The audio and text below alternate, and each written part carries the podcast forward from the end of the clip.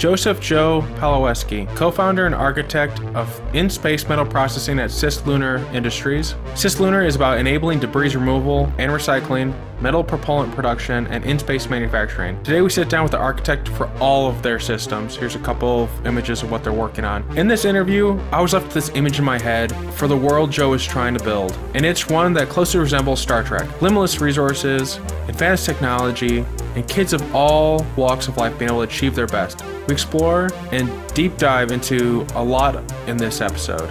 If you like this type of content, please subscribe and like because every bit helps. Chapters and timestamps below. Let's stay curious and learn about Joe and the future of space manufacturing in this episode of Learn with Lowell Show. All right, sweet. So then, what does an architect of in-space metal processing do? Like that was, uh, it's a cool title. It's kind of like uh, Overmind or whatever the heck Elon Musk calls himself nowadays. But what do you actually do? Sure. Well, uh, I design systems to, to process metal in space. So the end goal is to be able to deliver metal where it's needed and when it's needed anywhere in the cislunar space. So between here and the moon. Uh, now, we don't limit ourselves to that. We think the moon is a good beachhead or a stepping stone to get to further out in space, to get to Mars and beyond.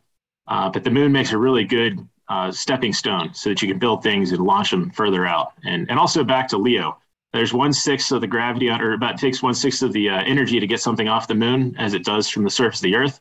So it's actually less propellant expense to launch something from the moon to low Earth uh, orbits and things like that than it would be to launch something from you know Cape Canaveral or something. Yeah, I think I was hearing that it, once you're like out of the gravity well, to some extent. Like you're already like halfway there in terms of most places in the universe. But the hardest yeah. part is just getting up there. The hardest part is getting out of the dang gravity well of the Earth. So, um, so yeah, so there's a huge advantage to building things, uh, deriving your materials, and building rockets and launching uh, cargo from the moon. You can do it at a significant uh, reduction in propellant and materials than you would from Earth. So, yeah. um, so, so that's that's why uh, you know originally uh, when I got into this, I'd spent uh, 15 years in manufacturing, uh, space, aerospace, building building things in space has always been a dream of mine since I was since I can remember. Uh, and I went to school for aerospace, graduated in 2007. Uh, for those of you who were starting your careers then, was not a great time to start a career. definitely was not a very motivating time to try to do anything really far out there uh, because a lot of people, of course, were, were just trying to hold on to their jobs because of the recession. Um, but I was able to segue. Uh, I went to school for aerospace, and I was able to segue that knowledge into uh, high-speed manufacturing, uh, doing high-speed air conveyors and things like this. Uh, so I built uh, hundreds of plants around the country and throughout the world. if you're drinking something out of a can like this, or a plastic bottle, uh, chances are better than not it ran on some kind of equipment that I built. Um, and based on that success, I realized that for, uh, you know, I started hearing about in space manufacturing. I was following what SpaceX was doing. And then, of course, there's uh, many other really fascinating startups that are doing stuff like SpaceX uh, that, that, are, that are doing really great stuff. So, in space manufacturing, uh, in, in, my mind, based on what's happening right now, is, is being enabled. It's going to happen in our lifetimes. Um, and same thing as I saw in manufacturing, you know, we're going to need we're going to need the steel, we're going to need we're going to need the parts, we're going to need like this the hardware, all the all the components that goes into manufacturing here on the earth, we're going to need that in space. Um, so uh, I looked back at like the railroads. That was kind of one of the big motivators, or like these skyscrapers that you see. And uh, I said, man, you know, this took a lot of metal you, you see the you know you see the finish the people on the skyscraper you see the you know people driving the last spike into the international intercontinental railroad and the railroad you know the locomotives but you don't think about necessarily the foundries and the operations that went on to get that material in the first place that allowed us to do that industrialization uh, so so anyway architect of in-space metal processing that comes from in order to to have this industrialization of space we're going to need metal. We're going to need, you know, and we're going to need we're going to need the metal to make the shovels, to dig the ore, to get the metal, the you know, future materials. Uh, it really that to me that is the enabler uh, for in space manufacturing. Um, and then beyond that, the big motivator for me is an abundance of resources. Um, so I think that to me, the root of all evil is uh, the idea that resources are limited. Um, and you know, you can go a lot of different directions with that, but at the end of the day, uh, abundant resources that don't impact our lives that you know we don't have to sacrifice for are, are the best way to survive uh, and so that's why i look off world you know i think that uh, with with climate change with with you know uh, with, with a variety of problems that we're facing today I, you know, there's a lot of a lot of ways we can talk about how to solve those, but probably the best thing we can do is to use less resources on this earth, to use the resources, you know, life support. Uh, every other planet or place that we know of is desolate, and we can't live there. So we can use resources from those places to support life here on this planet, and uh, have an abundance of resources to sustain our life uh, for many millenniums to come. So that's that's what gets me up every day and keeps me motivated. I guess it's as a big picture. Um, that makes sense. Yeah, yeah. So, but again, we're gonna need shovels, We're gonna need metal to make it happen, we're gonna need it in space. So that's uh, that's how I came to be architect of in space metal processing. What is the? Um, I imagine there's a there, there's different things you need to worry about when you're on the planet eh, eh, versus in space. And at the same time, I was reading about something called cold welding. I don't know if that's a, a part of anything you guys do, but um, yeah. what what are the different things you have to worry about? So if it, if you have a, a foundry uh, creating metal, and I'm from the Chicago region, so I mean, I saw tons of those giant things. Or if anyone's ever seen Rudy, there, there's some of that in there. Uh, so you have these wide spaces, this you know heated metal moving around, moving into different uh, grooves to make up presses and stuff. What does it look like in space? What's like? Yes. Uh, well, so so in space, uh, foundries, which is really what we're doing. So there's a difference between a forge and a foundry. Hmm. Um, a foundry is really taking metal, melting it down, alloying it, uh, and then casting it into an ingot.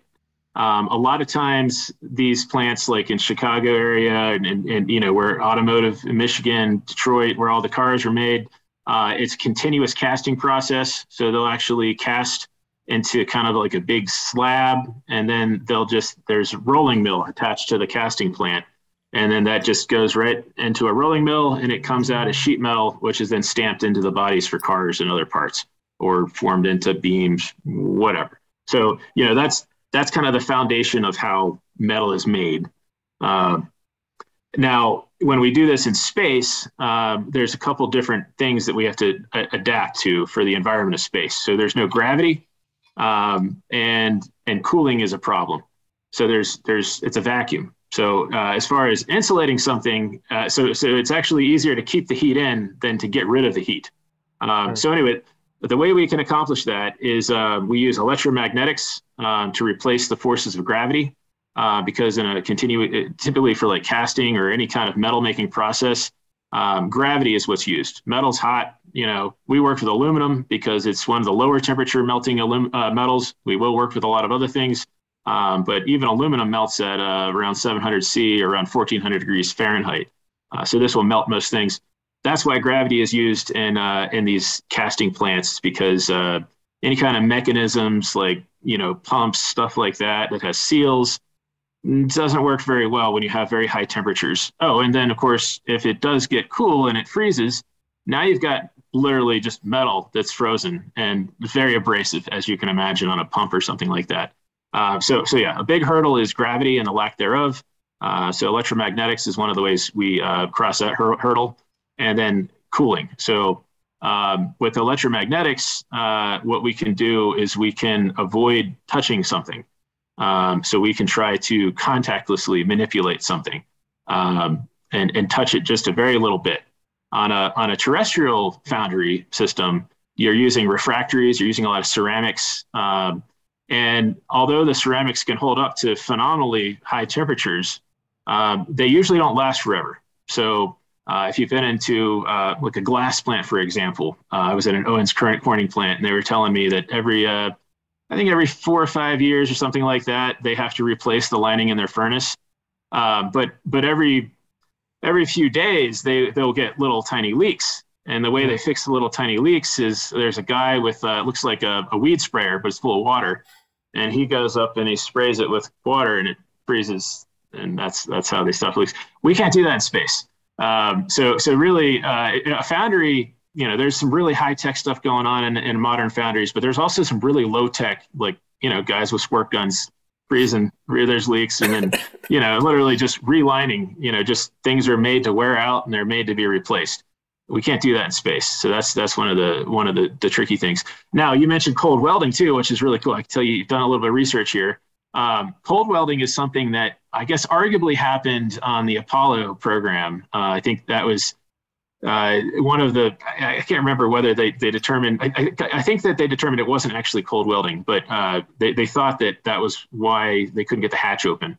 Um, so in a vacuum, uh, you don't have to be in space. Uh, you have to be in a really good vacuum, uh, which you have in space. Uh, if you have two materials, like a if you cut an aluminum rod and you and then you sand it or you, you you buff it so it's a real nice smooth finish, like a mirror finish, and you have two mirror finishes in a vacuum uh, the the the atoms don't know that there's no difference. They don't they don't know that it's not a different material. Um, so literally, the the they think it's part of the same you know material, and and they just start sharing. They start sharing you know parts of the material, and they become part of the same material. Um, and, and so that's called cold welding, and it's a it's a pretty interesting thing. Uh, now, you know, when that door happened on Apollo, a lot of engineers were concerned about it. Um, you know, there's there's a lot of considerations that you know something that that we're all taught about uh, when we're getting into this kind of field. Uh, but in practice, it's actually pretty hard to get a cold weld uh, when you want it to happen. So, you know, normally you avoid that for the uh, you know you'd have to have pretty perfect conditions to occur for a cold weld to to really you know be a problem on orbit.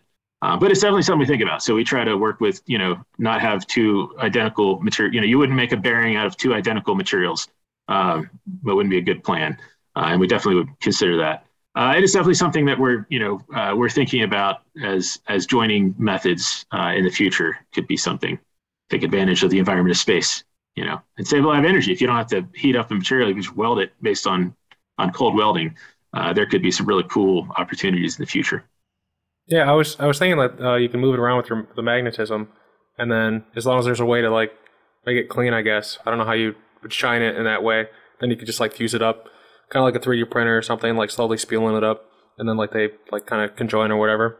Um, yeah, well, one of the advantages to forming and doing this work in space is that uh, our environment is inert, so it doesn't exist. Um, we actually, right now, we use we create our own environment, inert environment, because otherwise we'd evaporate our material. Hmm. Is a is it cold welding only happen with metals, or if you had like an organic material and you touch them together, would it do the same thing? Or is it just like a metal phenomenon? Uh, I, I, believe that this is a metal phenomenon. At least this is to the extent I've studied it. I will say, mm. I and I will always say, there somebody's probably smarter than me at some of these fields. It's I, you can only get so deep, and then you got to hire a PhD. so, but I believe that this is typically a phenomenon with conductive materials, so metals. Okay. And then uh, I was curious more about how the electromagnetism works, especially as a minute ago I was like showing up, I was looking at some diagrams, but like how, what are the size of these units as they're going to go up in space, and are they scalable? And then um, I'm just used to magnets being something you you keep away from electronics. So then how are you controlling it? And so yeah, that type of thing. You know, I had I I've uh, gotten to meet some some folks that do fusion work. So the the kind of electronics that we're dealing with are, are very high field strength. Um, you know, the ones that we flew were 150 Gauss, um, and you know, so that's like 15 millitesla. Um, and a Tesla is kind of what an MRI, you know, machines are rated at is one or two Teslas for that giant magnet in an MRI, which will suck an oxygen tank in from the hallway. So you know, you get one Tesla is a whole lot, and you know we're working at milliteslas, um, so it's still quite a bit. Um, the type of EMI that you're allowed to have is is like fractions of a Gauss. It's like milligauss. Um, uh, so so the way the, the the trick to this though, I, I was talking to some folks in Fusion. They're like, how did you know that's crazy? Like how do you not like wreck the plane or whatever? Um, and and it has a lot to do with uh, magnets. Magnetic fields can be guided not unlike electrons in, a, in an electric circuit.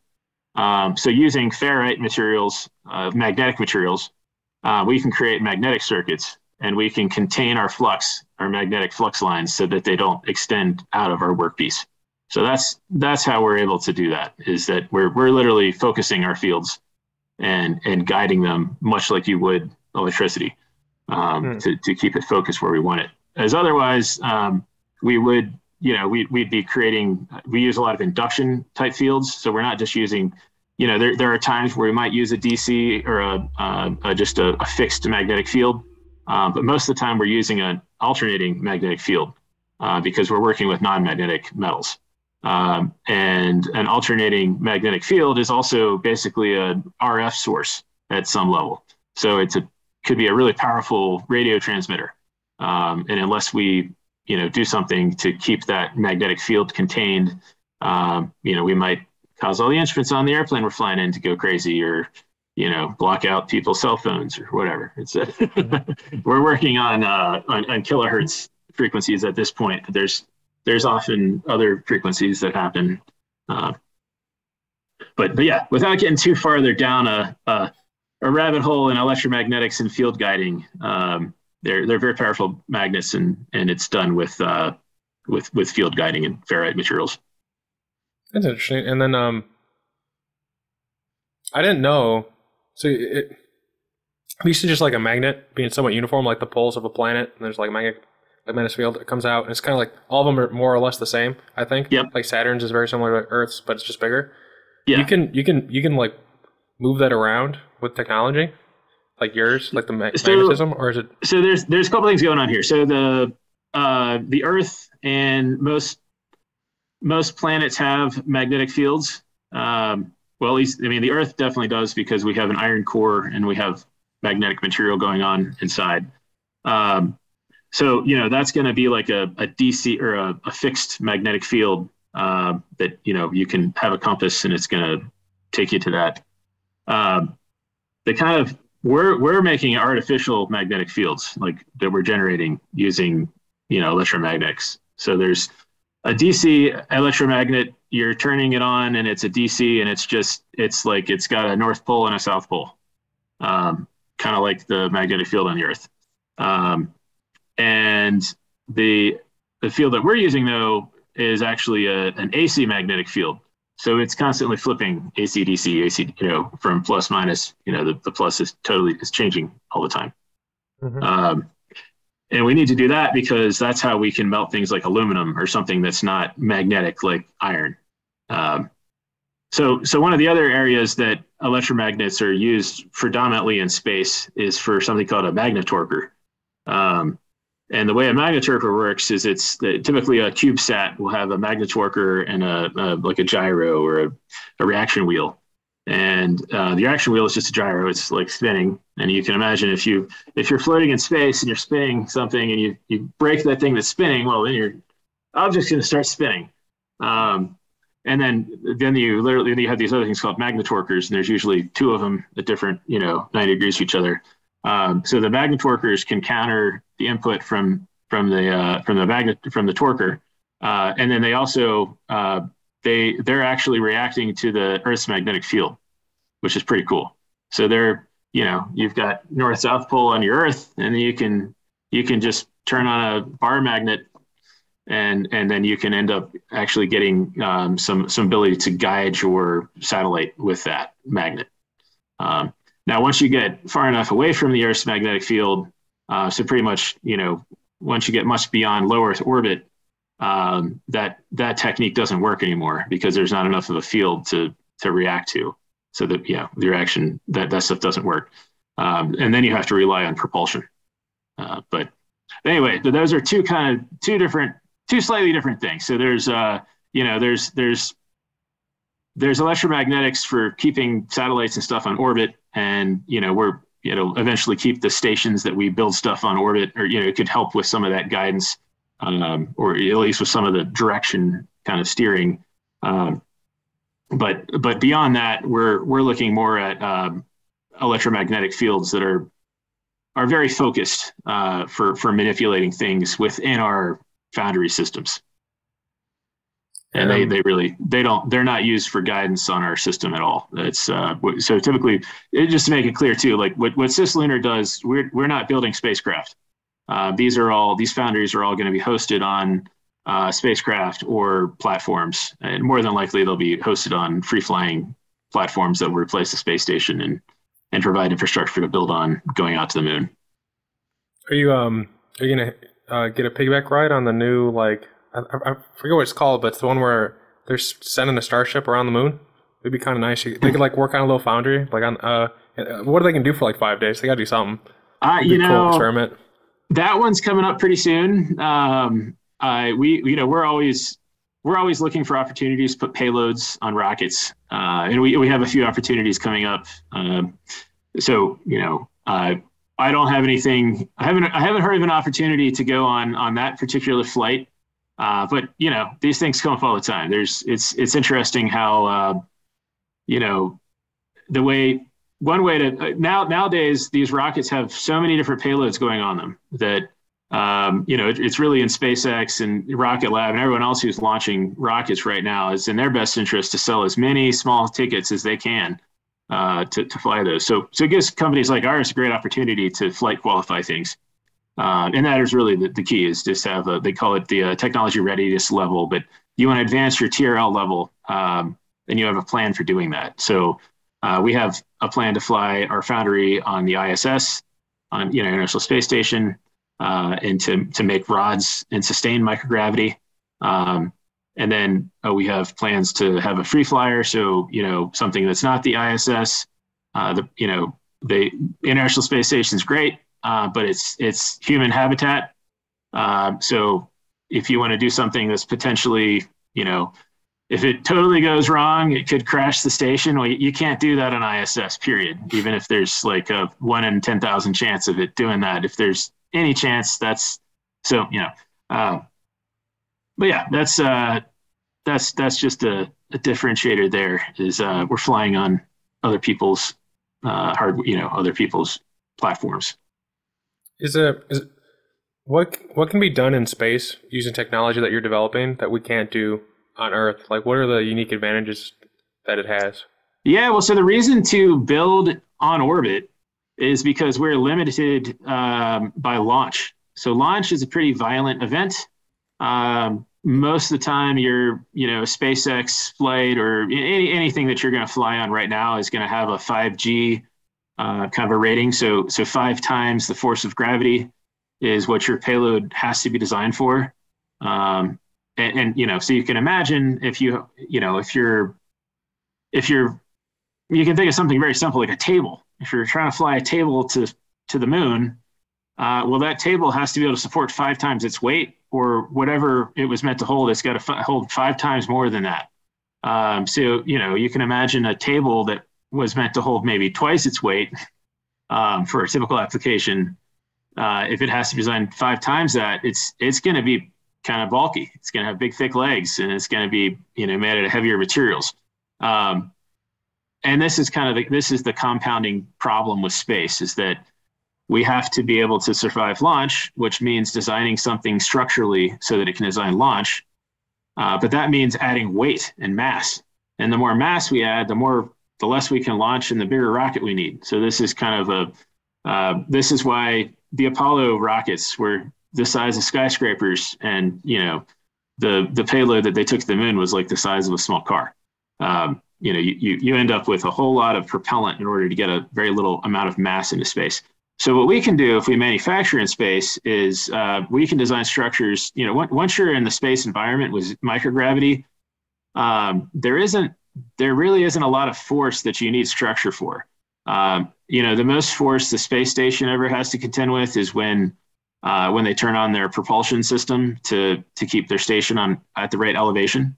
There's some drag from you know solar winds and things like this, and and and whatever particles in the upper atmosphere um, that that cause it to need to burn uh, propellant every once in a while to keep it to just to to regain that elevation that it loses over time, or else it would crash in the ocean. Um, so so so yeah, that's uh, that's that's a big a big part of the logistics here is, is how do you how do you do that? How do you keep your station in orbit? How do you uh, how do you maintain all these all these things with the least amount of mass possible? And, and so anyway, getting back to all that, it's in space manufacturing is key because if we can minimize our mass on orbit, um, we don't need a lot of mass. Uh, again, we just need to keep keep things uh, on orbit. Uh, so so the, the the only stress event that the space station ever sees is when it turns on its thrusters. And of course, you know, this is another tiny rabbit hole, but like you know, the Russia has been providing station keeping for ISS, and this is a big contentious issue right now because because of things going on. Um, and of course, also because they haven't been that great the last two times at controlling the thrust, and so they actually bent parts of the space station, I believe, or it caused some structural damage uh, the last time they they tried to keep you know give it that push to keep it back in orbit. Uh, but anyway, big long story short, uh, propulsion events really are minimal. Like when you compare, you know, the space station was built and and and many many many cargo trips, many many launches, and it was all put together. Um, so now we have this huge structure that's the size of many football fields, and uh, you know, and and it doesn't need to. You would never be able to launch that from the ground. It would completely just get destroyed with with uh, launch. Um, with the with the thrust and everything from, from forces from launch. Uh, so, yeah, if you were to build that in space, and and only launch, let's say, like raw ingots. Um, number one, you could produce very thin bars or sheets or whatever that you may not even be able to produce on Earth. Uh, you know, you can think about making foils that are maybe a few atoms thick. Um, so you couldn't produce on Earth. You know, th- these are things you couldn't produce with gravity. Period.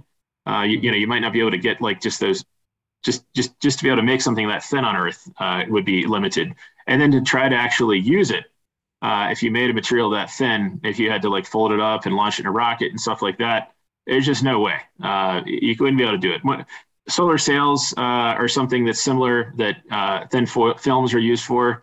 Uh, and one of the probably the biggest hurdles for a solar sail is that it has to be folded so it can be launched and then has to be unfolded. So a significant amount of mass goes into making that that foil so it doesn't just disintegrate when you try to fold it and unfold it. Anyway, you could make you could make you could just start printing sheets out that were many many kilometers or unlimited size. If you were making those in orbit, you'd never have to pack them. They're they're just floating in space. Um, again, beam, sheet metal. Yeah, you, you can let your imagination go wild. But uh, anything you might see in Star Wars or Star Trek, you know, if you really wanted to make that happen, um, uh, Tycho Station. This is uh, the office that we share uh, over at Orbit Fab is called Tycho Station, but we we talked about that a lot. Like you know, if you see the intro uh, to that show, you can you can think of man, the like there's the expanse exactly. You know, yeah. you, you would you would uh, you wouldn't be able to launch all that mass from Earth and, and build that. We really need to be able to derive those materials on orbit um, and then build in space so we can build things with less mass and and build bigger. Um, and then this is all again, it, it solves that. Com- it, it goes a long way to helping with that problem of mass. So if we can build things in space, we can build them lighter, which means we don't need as much propellant. We can carry less propellant. It uh, basically just means that that we can do a lot more with less. And at the end of the day, um, the lighter your spacecraft can be, it's it's all delta V is your limitation. So you know the reason we can't go to stars and things like that right now is because um, we're limited. Uh, you know, we, we can't refuel ourselves. Number one, uh, so we're limited by our range of basically, you know, what's the most efficient rocket we can find, and what's the furthest that can get us. And and right now, you know, that's with like with electric propulsion, uh, maybe that's 10 kilometers per second or something delta V. Um, if we want to go further than that, we have to refuel ourselves. Uh, we have to have multiple stages, and we have to reduce our mass significantly. Um, Makes sense.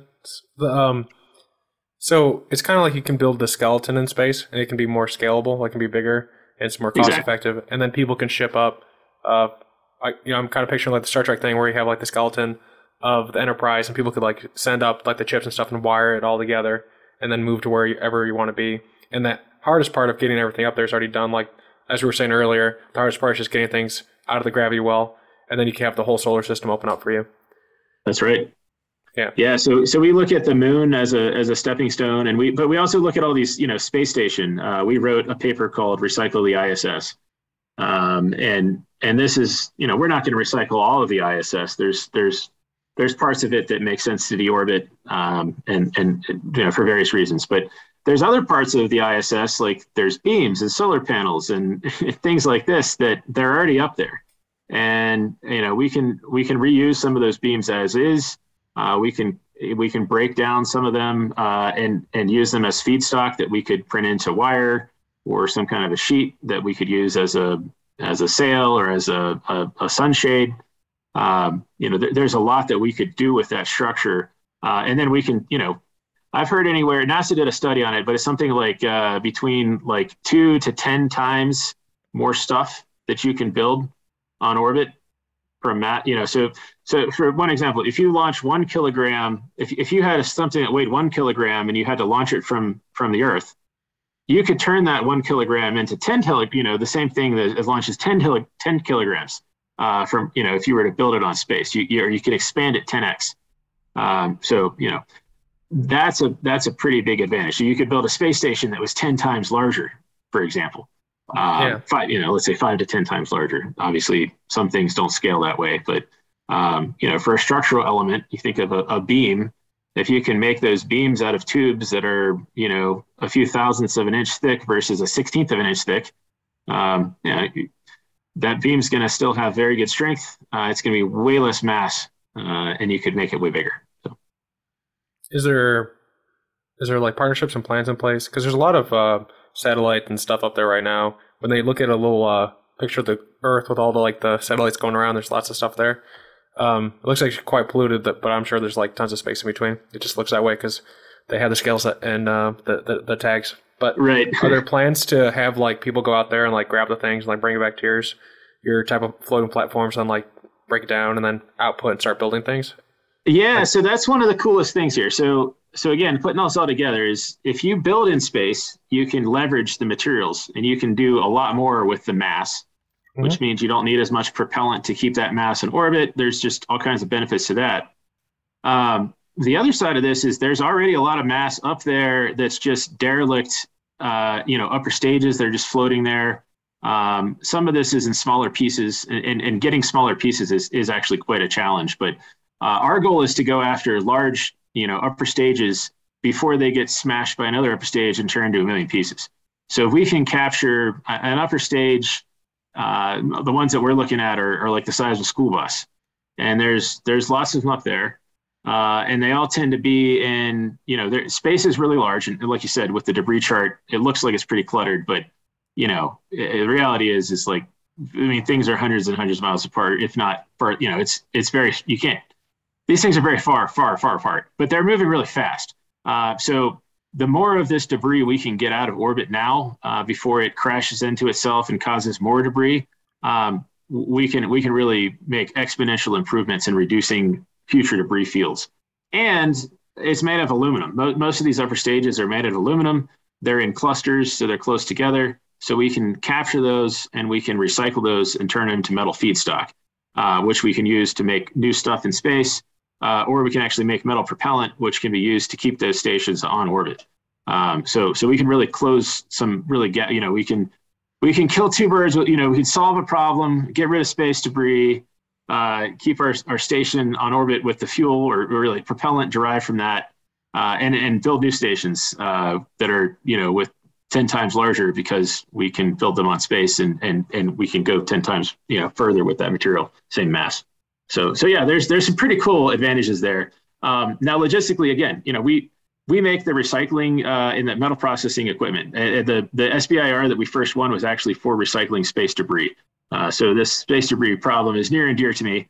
Um, you know, NASA, of course, was interested in dual use uh, solutions that would solve uh, would, provide equipment that would do in space uh, manufacturing and also solve the problem of what do you do with all the space debris.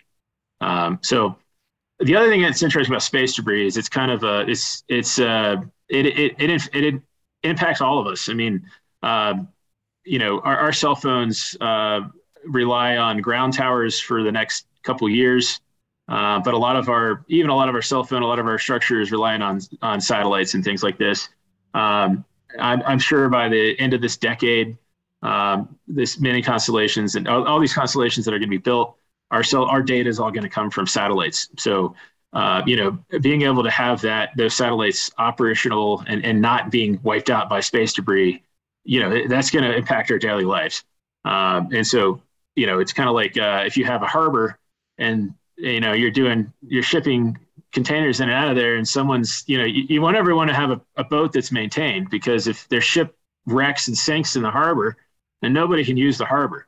And uh, and that's that's how we think about these orbits. Is is they're kind of uh, they're very similar. You know, if if uh, one satellite gets gets messed up and another one hits it, now you create this debris field. Uh, you have a scenario where you might not be able to use one of these orbits, and you know it's that's kind of the scenario of like not being able to use Long Beach uh, Harbor or something like that. That's that would have devastating impacts to to everybody. And uh, so so yeah, um, it was not. So we're not even we're not thinking about just how do we solve debris that's up there now. It's how do we uh, take care of debris that will be produced in the future. Um, now the FCC uh, or yeah one of the one of these groups I think FCC has said that you have to deorbit uh, you have to have a plan to deorbit any satellite within five years. Um, now that's pretty interesting because until now, most satellites were designed to be on orbit for like forever. They weren't. They were designed to just last forever, to keep going, you know, but at least 20 years on orbit. And if you think about it, like, I mean, cars nowadays last about, you know, cars last 20 years now on average. But uh, in the 70s and 80s, when they were flying those launching these satellites, like nothing less. it was, it was kind of crazy to think about like building for that kind of reliability. Um, but but here's the problem: is like back then they realized that hey, either either we figure out a way to keep this thing going forever, or it's it's just going to run out of it's just going to run out of gas and it's going to be sitting there derelict. It's going to run into other stuff. And you know, at the time we weren't launching as many satellites and stuff, so you know that was okay. Cool. We're going to keep keep this satellite out here in this spot, and it's always going to be out in the desert, and, and you don't have to worry about it. Um, of course, now we're trying to fly multi-thousand satellite constellations. So you either have to guarantee that those are going to stay guided and be able to propel them, you know, and, and avoid hitting other things, or you have to guarantee that it's going to deorbit and not be in in the domain where it could hit something. Um, so, of course, now you have the problem of well, great, we'll deorbit it. So now, now all these satellites that used to be designed as like, you know, uh, long-term goods that would last forever, now they're all like throwaway things. And, and so now you have a proliferation of launch and uh, proliferation of, you know, we've seen some satellites, uh, some of the star, some of the Gen 1 Starlinks have deorbited and people called 911 because it looked like, you know, we were getting hit by meteorites. And so, you know, I don't think that people are quite prepared for what what the world looks like uh, when you have thousands of satellites and constellations, and you have multiple satellites. I mean, you're going to have satellites deorbiting every day uh, with constellations of this size, and it's going to be a, a, major event. And you know, at first, it's going to be like, oh wow, that's startling. You know, kind of world. The world world's kind of like people will be, you know, public may not have any impact, but it's going to startle people. Um, long term, though, uh, there's going to be an impact from the number of rocket launches that it takes to sustain that. Um, and then also, we don't know what that amount of deorbiting uh, into the atmosphere does because we've never come anywhere close to that. Uh, but you know, basically, it's kind of like, hey, let's. What if we set up a factory in Antarctica? You know, what happened? We don't know, but it's it's it. There's there's there's reason to think that it might not be great. You know, there could be side effects. Um, you know how many rockets do you, you know we, we know that for example you know whenever a, a rocket launches there's there's an isolated environment that occurs around the rocket plume. Um, you know we don't launch enough rockets to really be able to study this well enough to know but but obviously anything within you know some some volume of the air cer- certainly any anything that's anywhere close to that rocket plume is being completely ionized and and you know there's there's something there's something going on. So um, what happens when we have launches like that you know 10 launches like that a day? Uh, we don't know. But uh, but that's why in space manufacturing is something that you know NASA and everyone else it, it, all the governments of the world are thinking about that. Like you know there's going to come a point where just like with cars it's like hey man we have we got to not send as many of these. We got to figure out a better way to do this. Or like maybe we should grow our food more locally or produce things more local and, and not drive them across the country. Uh, but you know, space is going to have to come that way. I think um, you know I like to think about all these constellations, and you know, right now our only way to service these is from you know launching a rocket up there. Um, but it's, it also takes time to get a rocket into to you know think about if if you uh, you know there, there's also uh, space stations for Hilton has a human you know they, they're going to do a hotel in space. Um, what what happens if you're in that hotel and something happens and it's like yeah well we'll fix it as soon as we get the rocket up there. Um, you might not have that much time to wait. So so you know for a lot of reasons it makes sense to have this infrastructure supporting these constellations uh, on orbit uh, in the form of multiple space stations, salvage yards. Uh, we actually have a proposal right now for in-space salvage yards. Uh, so you have a second option. You don't have to deorbit in five years. You can sell your equipment to Cislunar, and we'll take it and we'll salvage it and recycle what we can. Um, you know, we may we may salvage it in the form of you know the the space bus or like the you know the the frame is probably fine. So we we might just use that the way it is. Um, you know, a lot of times the reason why these satellites uh, have to be deorbited is because they ran out of propellant. You know, they just need to be refueled. So, uh, you know, we worked, uh, Orbit Fab is, is uh, you know, we've worked with them as far as uh, looking at how you would refuel these things, uh, potentially using these salvage yards as a dual use. You know, this could be the refueling area. This could be your refurbishing, you know, where you repair these things. Uh, it could just be a staging ground for uh, service vehicles, uh, autonomous uh, servicing vehicles that might, you know, go to the station as a mothership, and then go back and you know replace a circuit board or swap a battery out or something like that on one of these satellites. But um, but yeah, it's it's just amazing to think that uh, there's so many of these satellites flying. You know, even a, a, a geosynchronous satellite, communication satellite from like the 90s um, I've I've I've uh, read that you know could be anywhere you know can be 150 million dollars a year uh, revenue for an old you know 20 year old legacy satellite, and you know the only thing you got to do to keep it going is is maybe refuel it and swap a circuit board or you know give it a new battery or something. So um, so I think that there's going to be, you know, near term, we're going to have a lot of that happening, uh, where we, where instead of having to send rockets up for these individual service missions, um, we could have swarms of service vehicles that are always in space that are refueling themselves on derelict old, you know, things that have to be recycled, um, and then and then using those resources to service the ones that are, you know, keep the other ones on orbit. Um, and then, you know, and shortly after that, uh, you know, we see we see a situation where we're actually building these things on orbit. Um, so, you know, it could be that it still makes sense to ferry. You know, you, you send a cargo ship up from Earth, uh, but then we use these uh, stations to uh, you know extend what we you know we can. Maybe we build build a lot of the structural components so that we don't have to launch them, and we save on that mass. Um, but we still send up circuit boards and stuff like this because it's you know it's easier just to make those on on the ground. Um, but but there is a point in time where making everything uh, will eventually become uh, more economical to do in space because simply because we don't have to get out of the gravity well of the Earth. Um, the moon is made out of the same stuff as the Earth.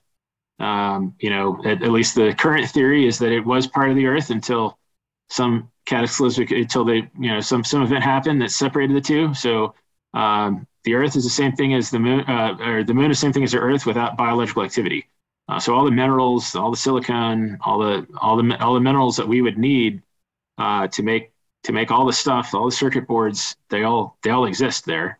Um, and beyond the and beyond the moon, they exist on on satellite on um, on on asteroids and things like that. Uh, so, uh, but yeah, so I think that uh, what we're going to see is uh, supported manufacturing on on these manufacturing platforms, and then pretty rapidly we're going to see human presence on the moon, uh, which is going to encourage the type of uh, exploration and the type of investment in infrastructure to get us to those economies of scale where it will be more economical to produce things on the moon, which will be used stepping stones to do asteroid manufacture mining and, and wherever else. Go you know Mars. Mars is carbon, which is really cool. So we can build polymers and stuff on Mars.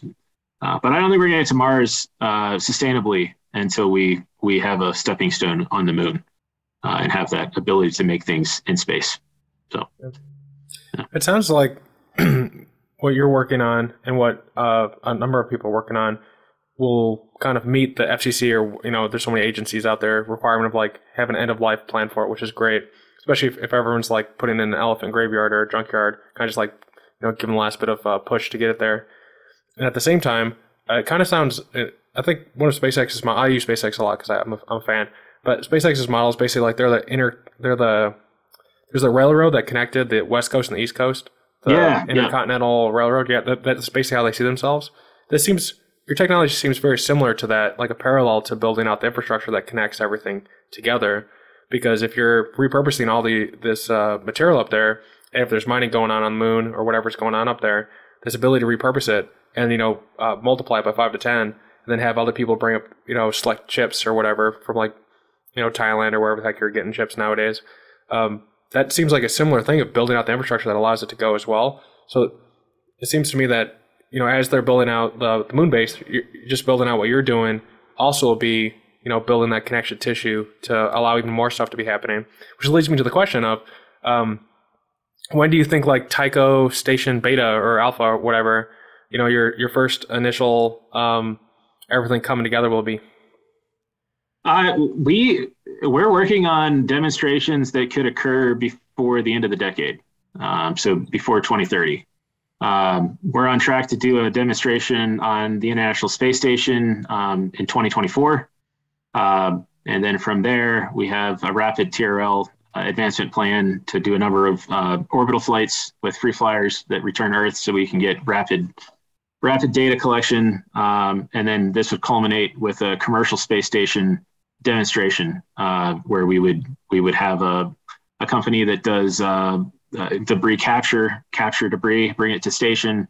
Uh, we would have our our modular space foundry hosted on that station, and we would take debris, uh, convert that into propellant uh, and structural elements, and then we would use that propellant to keep that station on orbit uh, and to also we're, we're looking at to see if that propellant would be good enough for the uh, for the spacecraft that that that tug you know the space tug that would bring the debris to us and serve as spacecraft.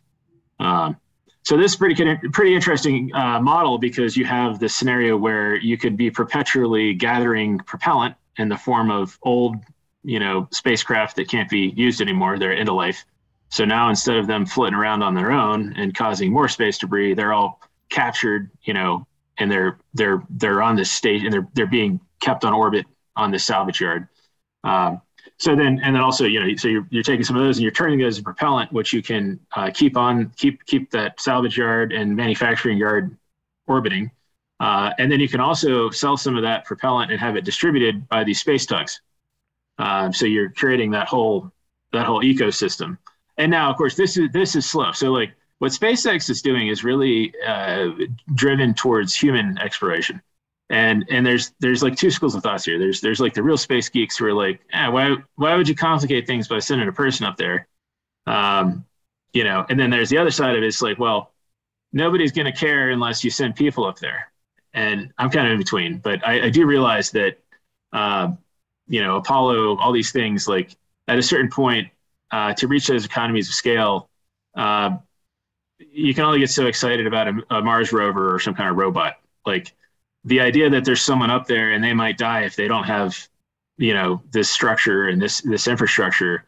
That's that's what's going to build the economy of scale that we need to really to make this happen. And also just the fact that like you know there's there's a surprising number of people that are wealthy enough to pay for their own private space flights that are willing to do that. That are willing to pay to stay on, you know, the, the Hilton on the space station for a week for, you know, whatever would, you know, the, the economy of a small country. But that's there's there's people willing to do that, and there and, and, and the amount of infrastructure we can build uh, to support that human presence, like you know, we have to get over the threshold of a few little prototypes, a few little scientific experiments aren't aren't going to cut it. We need industrial infrastructure, and we need to be able to mass produce things at a certain uh, economy of scale in order to make it worthwhile. And, and, and I'm, I'm saying this all to tee up to back to SpaceX, where um, you know uh, using the propulsion technology that SpaceX is using in, in, in their Starship um, and Falcon, um, you know th- these have to be refueled.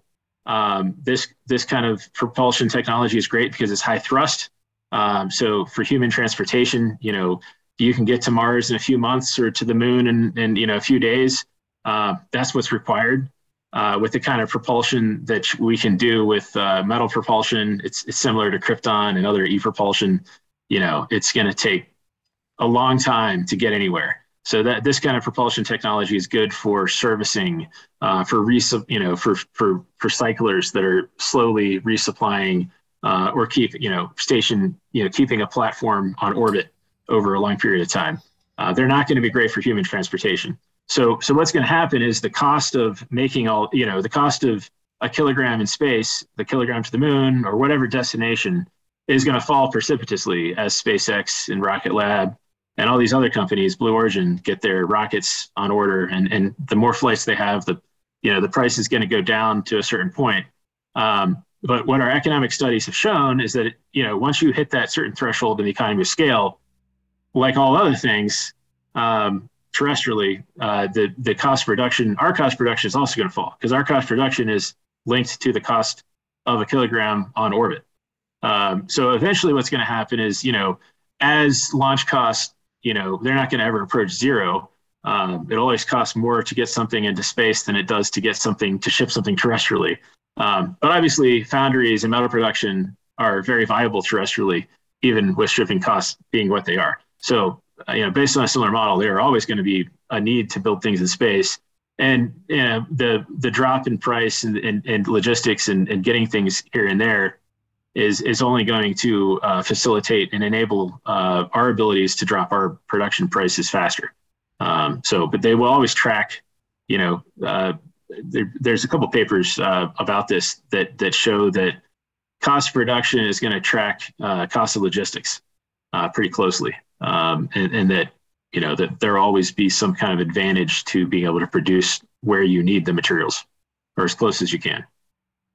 Makes sense. Um, I don't remember where I'm picturing this from. It might have been from uh, 2001: Space Odyssey, but it's this ability to have like there's like a central device and there's like a long piece of rope and then like a, an anchor on the other side, and you like grab something on one end and he kind of like spins around, and you could like I think I was reading in the context of like putting things on the moon and taking it off for manufacturing.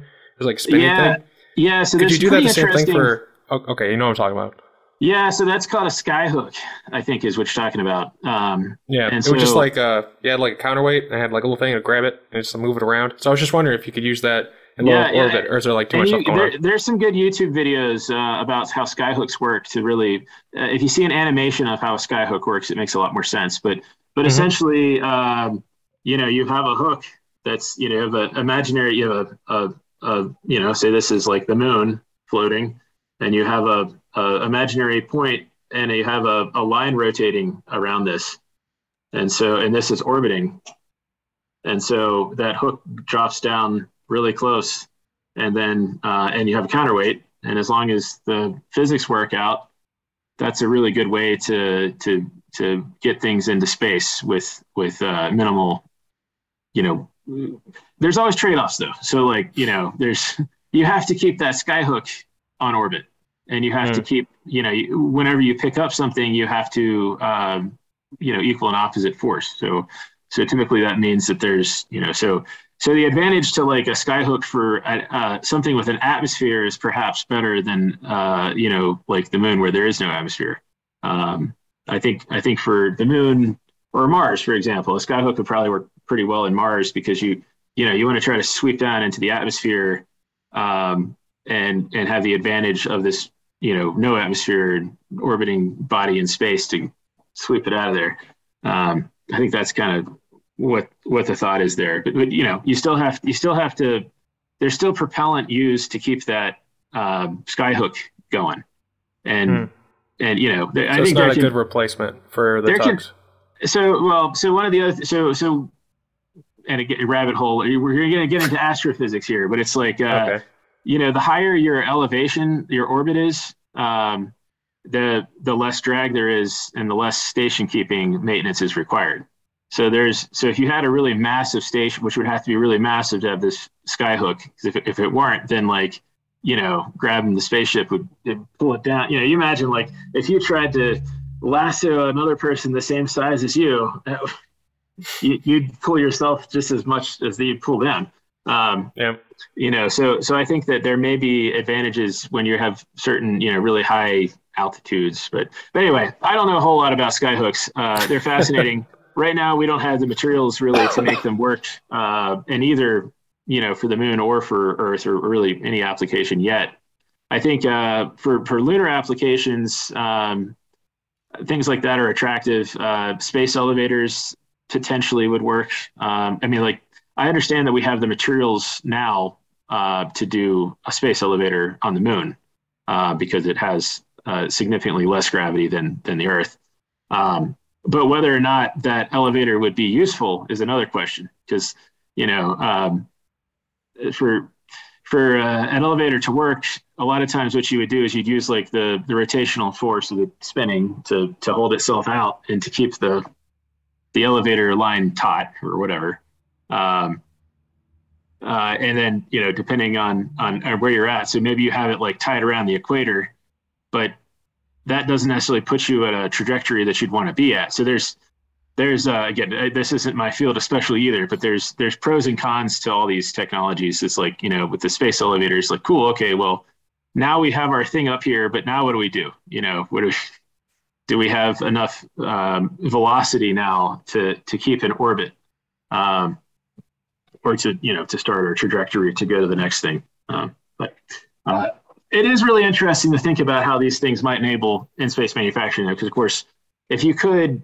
get out of the gravity well of the moon for free, um, you know, I've I've had these wild ideas of like, oh, well, you know, we have a a foundry, you know, some kind of a, a refinery down down, you know, just taking ore and turning it into aluminum, and then and then maybe it could like send a wire up up the space elevator and uh, then we could just start printing things of unlimited size uh, on orbit, uh, but without having to actually ever launch anything. Where you just continuously be sending materials up to orbit through the elevator.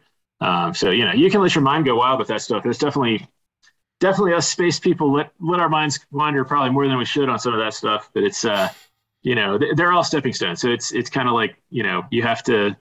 It's like well the the technology to do uh, A, B, C, D, and E exists, and like, you know, we know that Q Q is off a little further out, and we have to figure out a few more elements of the alphabet before we can get there. But it's definitely, you know, um, if you can't imagine it, you're never gonna think of doing it. So, you know, having that thought in our heads that hey, we need to be able to make a space, or this this is a way we could do it, definitely uh, causes I think a lot of us to think about how to make materials that would be useful for a space elevator or a tether. Makes sense. And I think uh, this is a, a good transition to read a quote that I looked up because I know we wanted to talk about STEM and related yeah, uh, activities. And since you like Tesla coils, I thought I'd find you a, a quote from Tech, uh, Nikola Tesla. And uh, uh, basically, I just want to hear your thoughts on it. And I, th- I think we're going to talk about uh, some ideas on how to get more, more people into STEM. But the, the, the, the, quote goes from Nikola Tesla which was uh, like a perpetually bachelor man, so I think maybe he was biased here. But he said, uh, "I don't think you can name many inventions created by married men." Uh, thoughts as a guy with who's married, has kids, and invents stuff all the time. I think it's a good quote. I yeah, Tesla. my uh, one of my daughters is Nikola. After he's she's named mm. after Tesla. Um, so uh, I have a real fond spot for Tesla. Um, and I do think that that is, you know, that is a struggle for sure. Uh, the balance between family life and raising, you know, raising a family and and providing them the kind of uh, attention that is needed uh, while doing something uh, like this in a STEM field. It definitely takes work. It takes takes it, it takes uh, concerted effort to do these things. Um, I think that, you know, I, I part of this I think is modern technology helps uh, bridge that gap. I was able to transition from uh, my my my job in high speed manufacturing into this field, uh, thanks in part to COVID and and being able to work remotely. Um, you know, uh, to to to build the network of people and to meet, you know, most.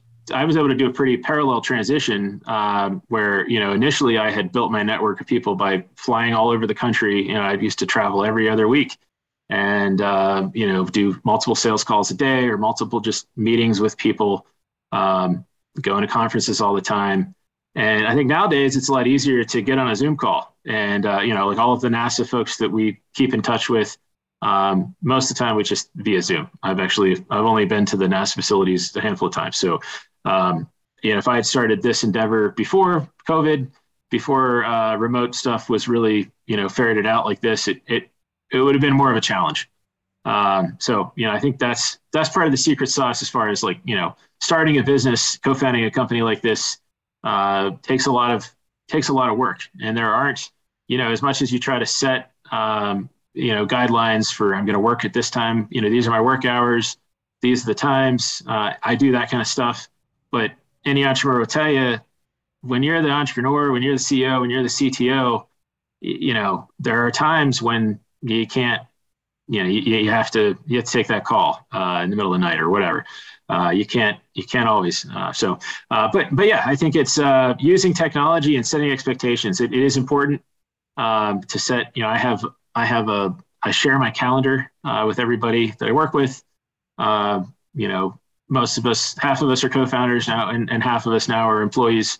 Uh, but it's it's transparent. We try to set that culture for everybody, so that um, that you know everyone knows that they're not expected to you know work 80 hours every week and and not see their family. You know, it's it's definitely we try to set that corporate culture that you know th- this this this may be your dream to go to space. This may be your dream job, um, but you know there's more to life than just than just doing this space stuff. You know, there's you, you know you, you want to have want to make sure that people have a, you know good family life balance and can have kids if they want to and and that you know what motivates me too is like I I don't think I can get enough done like I know that you know I'm I'm going to be 40 here soon and I feel like uh like wow I can already see you know my dad's going to be 80 and he's he's like he seems to be at the peak of his life right now but I can tell like he's he's there's there's a million things that he wants to do and um, you know i'm gonna that's that's what i see i, I want to make sure that i uh, that that that my kids and, and other people can have kids and that they can uh,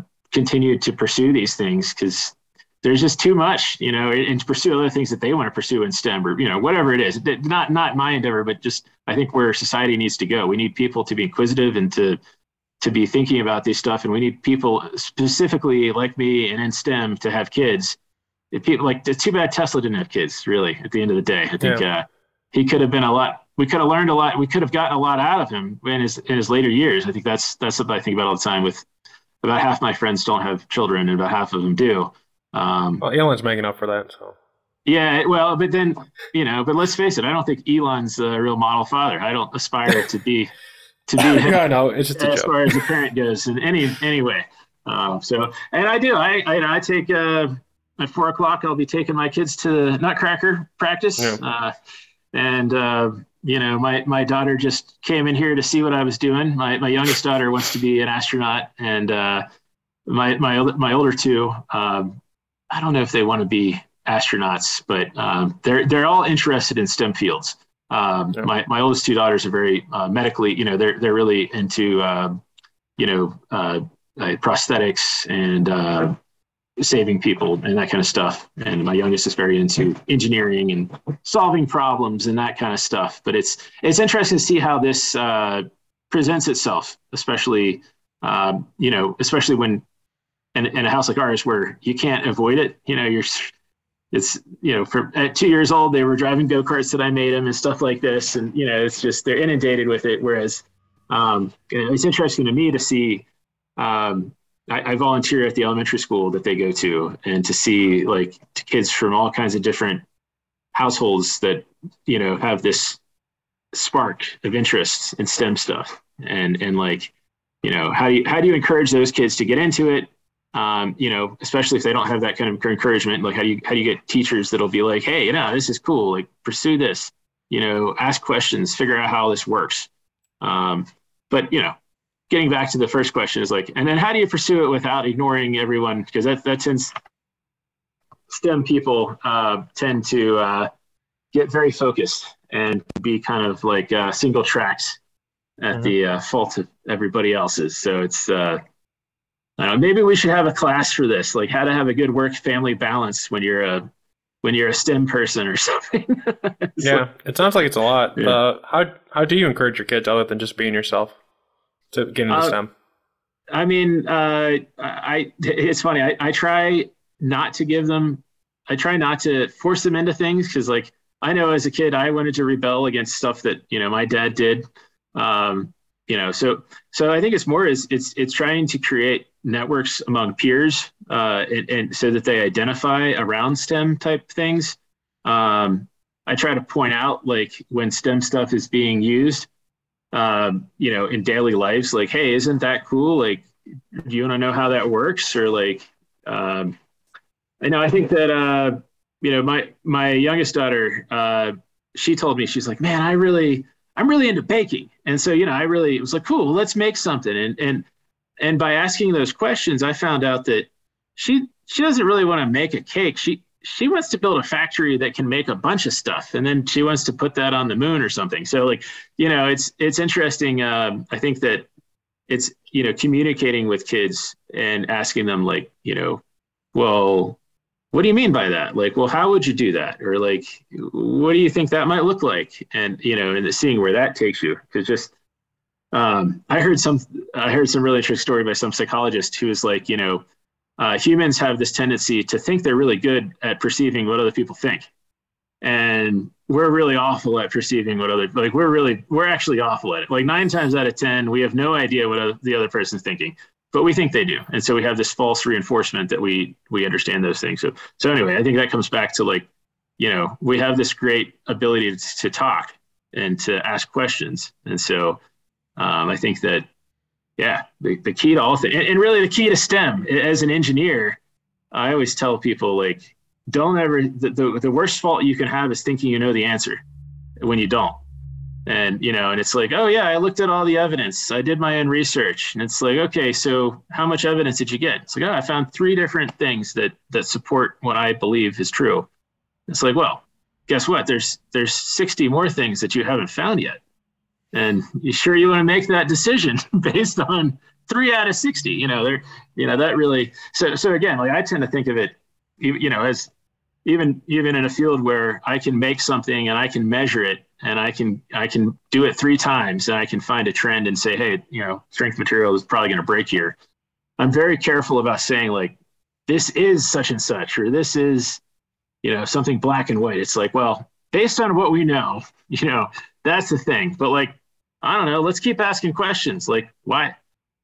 Why? Why do you think? Do you think it'll work in this thing? Well, what if we stick it over there? Will it still do the same thing? So, so anyway, it's same thing that we do for science and engineering. Is is I think uh, with with kids and STEM, and you know, is is to ask those questions. And uh, and so I also ask a lot of other my peers that are engineers that have kids. Like, well, how do you do it? Like, how do you balance this? Like, what is what is the secret to all that? And so, um, you know. Um, I try to work from home whenever I can. Um, so you know, I work a lot, but uh, I have time in between, like to I I try to walk my kids to school every day. For example, I've heard I've heard that from other entrepreneurs, like you know, to make sure you take your kids to school once every day, and and it's important because not only do you get that time, like it's dedicated time that you can look forward to and, and rely a lot. A lot of life is like looking forward to stuff, which is weird. You know, it's just that expectation. Um, but you also get a chance to like meet the neighbors and to see who your kids' friends are and see what's going on in the community and like, you know, and, and make yourself be present. I think that's, you know, I see that with a lot of, yeah, you growing up, I remember I, I I knew a lot of, I was lucky enough to know a lot of science, you know, STEM people because they were retired. But the neighborhood my parents moved into was like mostly retired people. So, you know, but like if I had known them 10 years prior, I wouldn't, I wouldn't have known them. They would have been doing their job, would have been at the university or doing whatever. So, you know, it's kind of interesting to, you know, I got to access these people because they were retired, but uh, a lot of my mentors had, you know, had kids, but they didn't, you know, they were like Elon Musk. They didn't, have relationships with these kids. Uh, so, yeah. so I think that's part of it too. Is that from an early age, I realized that I, you know, I, I don't know if I said it. I wasn't like, you know, my daughters will be like, I want to have two and a half kids, and I want, you know, whatever. They have these funny things. Um, but I definitely was like, I, I think I want to be a dad and have have a family, and like I know that this is going to be a challenge. Um, you know, I don't want to be like, you know, I want to be I want to be present with the kids. I want to be you know, so I, I think from an early age, I thought about these things and, and maybe that helped. So, yeah, I've talked to a number of entrepreneurs and sometimes we talk about this subject on the camera versus off. And it, it seems like a couple of variables that are really important are like the kids tend to naturally want to play where you dream, you know, where your Yep. mind is at. So like this idea is like, I want to build something on the moon. It's like, I want to, I basically want to be where you are, like where you're spending your mental time. And the other thing is like, do you make time for them to talk to you about it? I I think that sometimes, especially in STEM, I think sometimes in STEM people aren't really encouraged to have the best social skills. Yeah. Or in like other industries, you're expected to be a little bit more uh, better at like how you interact with other people. I like STEM for whatever reason, people are just a little bit more understanding if you're not so good, so then you're not encouraged to do better. So I think Yeah. like creating that space where you can just be quiet and like walk with them on on on uh, uh going to school, I think that's huge. I imagine um, just in terms of like encouraging them to like because if you if you didn't have that space, they would see. They, they wouldn't probably connect with it in the same way. They would be they'd probably be discouraged. Where you're like, oh, Dad, how do you do this? And you're like, oh, I'm too busy. I, I got to go build a flux capacitor to save Yeah. Marty for the future or something. It's like, oh, that's neat. I'm gonna go. I guess go do something else. That's sad. So, so I act, I really try, um, like my daughter just came in here a minute ago to see what I was doing, but I, you know, I encourage them to, to come and, you know, when you come home from school, come see what I'm doing, you know, and, um, so I think that's important and, and being able to work from home most of the time. So, you know, so they can see what's going on. I think it's cool. I, I really like, I don't know why we had these office parks and stuff, but I like, I talk a lot about like, you know, labor and, and working and how, you know our our what, what people think is like what works it's like it's only been like that for 50 years or so- i mean like it's, It's what our parents did but it's just that's just what your perception is based on very limited knowledge um, so you know this idea of this office park that we that our parents used to all go to and work at you know it's like well i don't know. Like i think we need to change that up. Like having uh, my neighbor talks about how he grew up around an airport all the time. And uh, you know his his parents were first generation uh, uh, you know united states folks. And like he he became a consultant for hp did really well for himself. Um, and we asked we talked about that a lot. It's like well what was different for you? It's like well i don't know. I was by the airport i could go talk to these pilots i just like from the time i was early age i was like i'm going to be a pilot i want to be an engineer and like you know and when, when dad was off drinking or whatever i was hanging out with the old guys at the airport like learning how to fly you know so so I think that like uh, well, it, it, Colorado is. I live in Colorado, and it's uh, same thing with like housing and stuff. Like it, they're they're required to have all kinds of different housing communities all intermixed, and so you end up without like we don't have bad areas really. At least you know in the parts of northern Colorado I live, there's just pretty, you know, it's it, it works out pretty well. So I think that that's you know how do you how do you encourage people to see this and and to be motivated in the first place? Because like you know, how do you even know to be interested in something if you've never witnessed it? If you've never seen an airplane fly, like you know, like how do you know that's even something you might want to do? Um, I know that. Uh, so uh, Steve, he's our, our one of our electrical engineers, uh, grew up uh, in Chicago, and uh, at least uh, early on, like in middle school, he was in a, a pretty bad neighborhood, and like you know all the all the stuff you hear about. And he was telling me how like it was really interesting because like stereotypically like the kind of stuff he was he was building Tesla coils. You know, he invented a lot of these really crazy Tesla coils that you hear about. Um, and and like stereotypically, like these were not the school he went. Nobody did that stuff. Like people usually didn't graduate and whatever, but he had this following, and like people were really into it because he was doing it, and they they were like, we never knew this stuff existed. Like this is so cool. Like how you know. It, so it's just it's just interesting how um, you know being able to to see that um, so so it comes back to like changing the way we think about working, where it's like you know we, we have a real hybrid model at CisLunar where uh, we have an office. Um, you can go in there and work with everybody, and we can have meetings at the board table and all that stuff. You can sit in a cubicle if you want to. Um, but most of our engineers have their own uh, their own shops. Uh, they can build practically build space rated hardware in their own their own personal shops, and so it's like, well, you know, do do whatever works best. You know, if, if you spend, I, I typically encourage them to spend like three days uh, doing like deep work where they're focusing on stuff, and and you know if that's at their house or in their their their shop attached to their house, like great, that works great. Uh, and then maybe two days like in the lab where we're together trying to learn stuff, you know, you know, and, and working together side by side.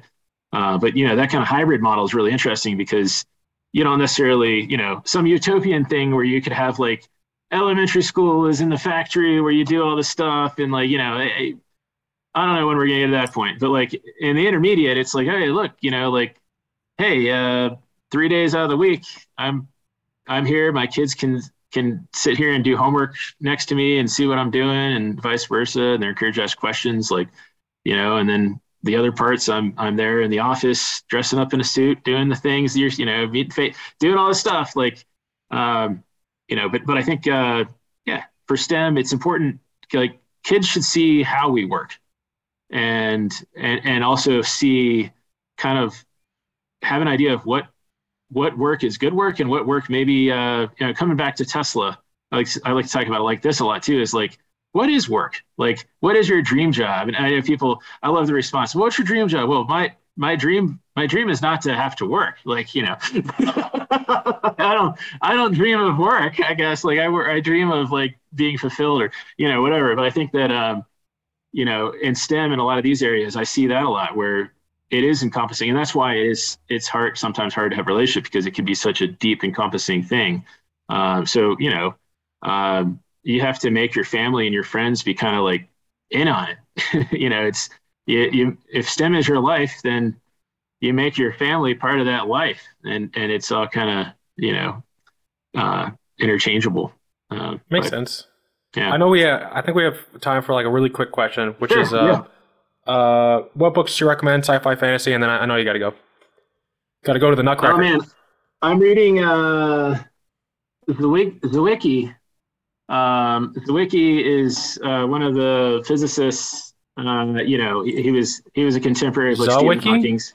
Zwicky, yeah, Z W I. Okay, I thought you were just saying wiki, the wiki, yeah, like you're reading like Wikipedia. Z- Zwicky, so, okay. I think, I think I'm spelling it correctly. Z W I C K E Y, uh, I believe. But um, because of uh, recent stuff with the with the James Webb Telescope, uh, there's a lot of things that Zwicky and like Einstein and you know a lot of these other physicists um, thought was, you know, they hypothesized, uh, and but now we're actually starting to see it. So like Hawking radiation, things like this. Like uh, there was a a really bright light discharge from uh, from one of these black holes recently, and you know, until I, I think it was until James Webb went online, there was it was only hypothetical that like a black hole could ever get rid of mass. Like there was the thought that a black hole only could absorb things, and so you know now with James Webb we're able to see these things occurring. Uh, so anyway, I think uh, uh, I, I, really like to read stuff by physicists like that. Uh, is really great. Um, uh, there's a gosh, I'm I'm awful at at trying to remember people's names. Uh, Richard Feynman has an He's autobiography awesome. um, that he wrote that's phenomenal. Um, he's a um, little uh, he's a little weird in that biography, but I think he's a very kind of an eccentric yeah. guy, so it makes sense. Yeah, I, I like. I, I, mean, I think that uh, well, Einstein, I guess, and then and then uh, Feynman kind of took, or no, it was it was uh, Tesla said that like basically all you need to know about is vibration and you know atoms, and essentially uh, Feynman took that, refined it a little bit in one of his famous lectures. But you know, he's like, if you if you could only learn one thing about science, you should know that everything is based on atoms, and yeah. you know basically how fast they're moving, and that's you know you can derive all of physics from that understanding. So, um, that, so I really like, actually, like that kind of stuff. Yeah. That's actually how I figured out why. Well, I was thinking about like why is there no ceiling on how hot something can get? Why is there a floor on how cold something get can get? It's all based on the atoms. At a certain point, like the atoms can't really move. So that yeah, was neat. Yeah, exactly. So so anyway, I, I, found that the Feynman, Richard Feynman's, uh, he read. I thought that was. Uh, I think about. I think about that a lot. Um, and then other really influential books were uh, Skunk Works by uh, about uh, Lindsey Johnson, just as far as you know CTO type aerospace books. That's that's a must read. Um, I think the way Lindsey Johnson set up things is really important, and also HP. Uh, we we derive a lot of uh, of of influence from the early years of HP. Uh, I like the fact that you know HP was founded with uh, an idea and they didn't really know what their product was they were like well you know we're really good at making stuff so we'll and we're really smart so we'll figure it out and so um, i like to think about that as like uh, you know a, a business like a, a business that can last a long time and actually be beneficial is a business that that has a way of thinking and that can breed future, you know, can continue to crank out generations of engineers and thinkers that that can execute and, and solve problems and and build upon that. So thank you for joining us today with the Learn with Lowell show. Check us out at learnwithlowell.com. Anywhere podcasts can be found, subscribe. Tell me what you thought of this episode. Check us out on YouTube in particular. It's a new thing I'm doing. Uh, timestamps and links are in the show notes. Thank you for coming, and I hope everyone, every one of you, found something today that you're curious about to learn more about, and you'll go out and be curious and learn something new.